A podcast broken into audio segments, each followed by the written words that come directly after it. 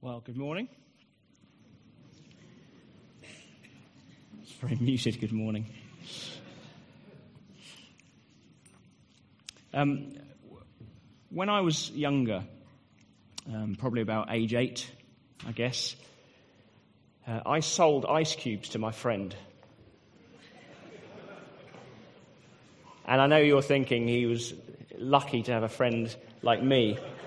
Um, this was the sort of kid, he always had money and sweets lying around, um, and I saw a way of exploiting this, of getting a good deal, a good deal for myself. So on a very hot summer's day, I wandered around to his house just around the corner with a bag of ice cubes that I'd taken out of the freezer. And I popped one in my mouth and sort of, mmm, this is very nice and refreshing on a hot day like this. Um, like any good marketer, I was creating a perceived need for, for my product. So he took the bait and he asked if he could have one. I said, yes, they're 2p each. and um, he went inside and got some money. And I was like, wow, fantastic. I didn't think he'd fall for that. Um, he came out with his money and had some ice cubes. And, and then I said, oh, do you know what? See that water, the melt water, really icy cold water in the bottom of the bag? That's particularly refreshing on a hot day like this. If you want any of that, that's 5p. And he did want some. And so he gave me even more money. Uh, another good business principle, though, of no wastage and charging a healthy margin. Now, this might not sound like vast amounts of money, but believe me, for an eight year old in the early 80s, you could do a lot with 8p. Okay? Now, he then had a bright idea of his own. Um, like I said, he always had sweets lying around, which I could never understand because sweets were for consuming immediately. Um, but he always had these sweets lying around. He came out and he said, I, I could sell you some of my sweets. And at that point, I suggested that from now on, maybe we should trade ice cubes for sweets. And he agreed as well. Now, I, I feel I definitely got the better of that deal. It was a very good exchange for me until his mum found out and phoned my mum, and, and I had to give the money back. Um, on the Antiques Roadshow, you, you know that program where people pretend they would never ever sell this prized family heirloom, um, but tell me what it's worth. Um, for insurance purposes, obviously. There was, a, there was a priest who had bought a painting, a portrait, for £400 10 years previously. And on the show, it was discovered that this was an original of a famous artist, and it was valued at £400,000. And it's for moments like that that people watch the show that those moments where there's this kind of spectacular exchange that happens, and you think, oh, I wish that could be me. He's just paid £400 for something, and he's got something worth £400,000. Just imagine what I could do with that sort of money. There was one Antiques Roadshow case that was never broadcast out of um, pity for the, for the man, not to cause him any further embarrassment, where he, someone had paid £1,000 for what he thought was a valuable and rare piece of glassware, and it turned out to be an empty olive oil bottle from Tesco. But ice cubes for sweets and for money, that's a, that's a pretty good exchange. £400 for £400,000, that's a really, really good exchange. But what we're remembering today, the reason that so many of us have gathered here this morning on Good Friday at this early hour of the morning, is that we're remembering the greatest exchange that has ever taken place on a hillside outside Jerusalem 2,000 years ago. And you know, the accounts of Jesus' crucifixion are appalling. Don't need to go into them. They are appalling. They're horrific. I'm sure we've all read or heard vivid accounts, vivid portrayals of physically what flogging and crucifixion was like. I mean, it's, it is stomach churning stuff. We're told in Isaiah that his appearance was so disfigured beyond that of any human likeness, his form marred beyond that of human likeness. He didn't even look human anymore. So battered and mutilated was his, his body. And yet, the ugliest, the most unjust, the ugliest event in history became the scene of the most beautiful exchange in history ugliness and beauty in one moment. And as Jesus cried out, It is finished and he breathed his final breath, the transaction was done.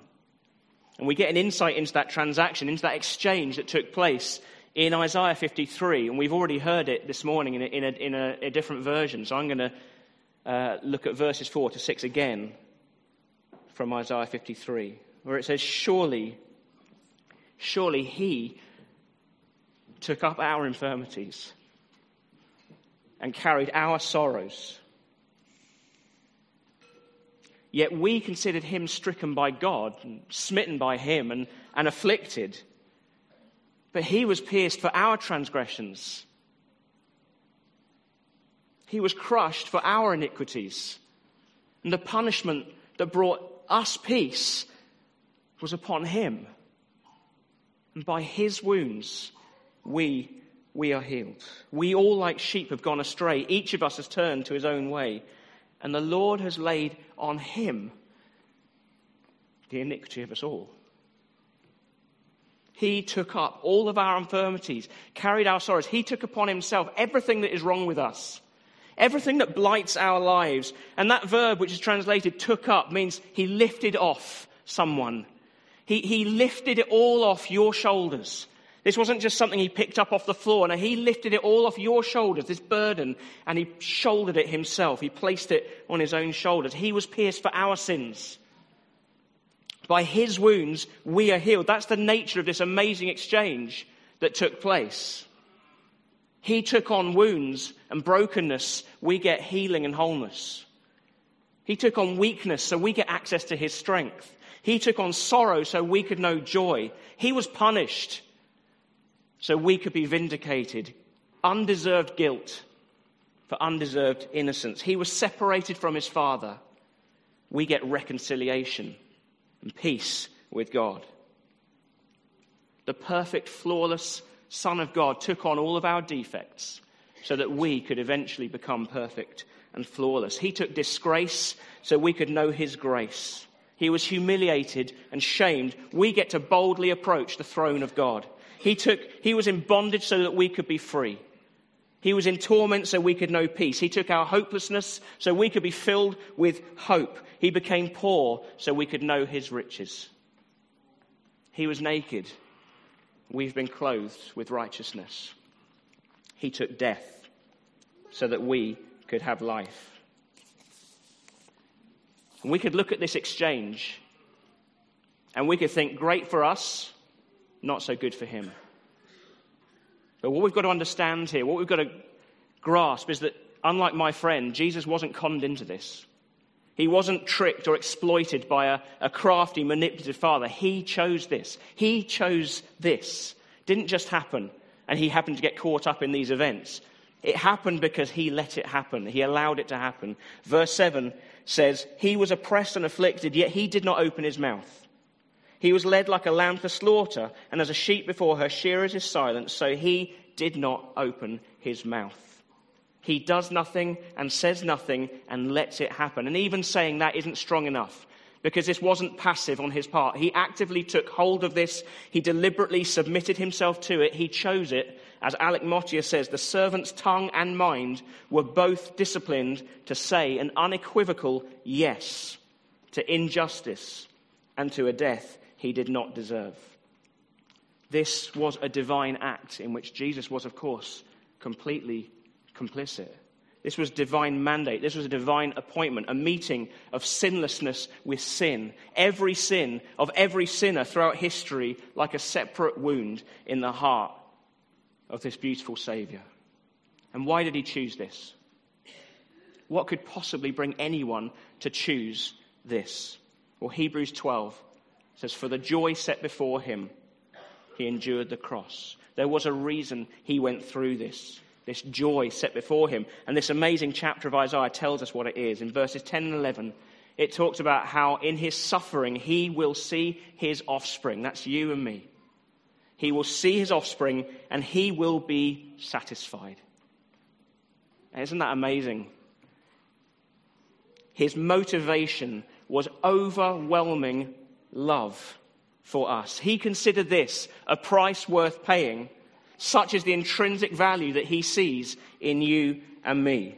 And just as someone might be prepared to pay millions for an antique because of the value they see in the object, because they think it's worth that sort of money, he paid the price that he thought you were worth. He paid what he thought you were worth. This is love which is beyond us. This is a magnitude of love which is indescribable. And it should melt us and utterly undo us. This is a Savior that I want to give my heart to.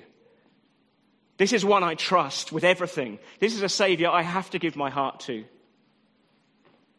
You know, he loves you more than anything else. Consider what he lost, what he gave up in this exchange, or what he gave up just simply in coming as a man. Consider everything he gave up, but it's like he's saying, Yes, I did. I gave all that up. I did lose all of that. But look at what I got. I got you. It was worth it. He loves you more than anything else. Just picture him on the cross. This battered, bloodied face of pure love. You see him? You see him looking at you, this gaze of pure love, ugliness and beauty in one moment. And this exchange, this substitution, it's the principle of the whole Bible. Sin is us substituting ourselves for God. Salvation is God substituting himself for us, putting himself in the dock putting himself in the prison cell, putting himself on the cross so that we can go free. We owe him our all, our everything. We owe him our whole lives. Nowhere is this exchange more starkly illustrated than in the case of Barabbas. You remember Barabbas? He was set free as Jesus was sentenced. He, he was the guilty man who was released as the innocent man was punished the one deserving of death exchanged for one utterly undeserving of death. We don't hear any more about Barabbas. But I wonder what was going through his mind.